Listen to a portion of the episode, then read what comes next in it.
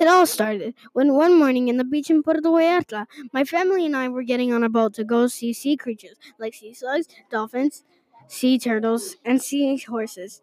I, I, I told my grandma, "Do I have to go? I'm a little nervous," I said.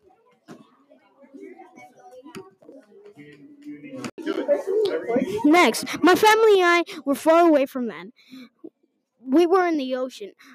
I was fishing. In my head, I thought, I hope we get a red snapper so we could take so we could ta- take to my tia's house and we could eat, I said. Everybody was happy. Suddenly, a few hours of fishing, I went to go scuba diving. I saw a turtle while I was talking to the mic piece, I said, mumbling and screaming.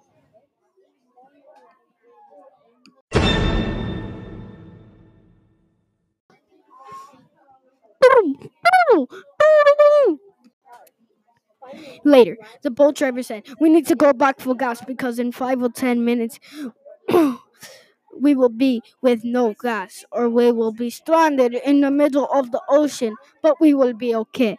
I have a flare gun," he said. "Let's get the show on the ocean," I said.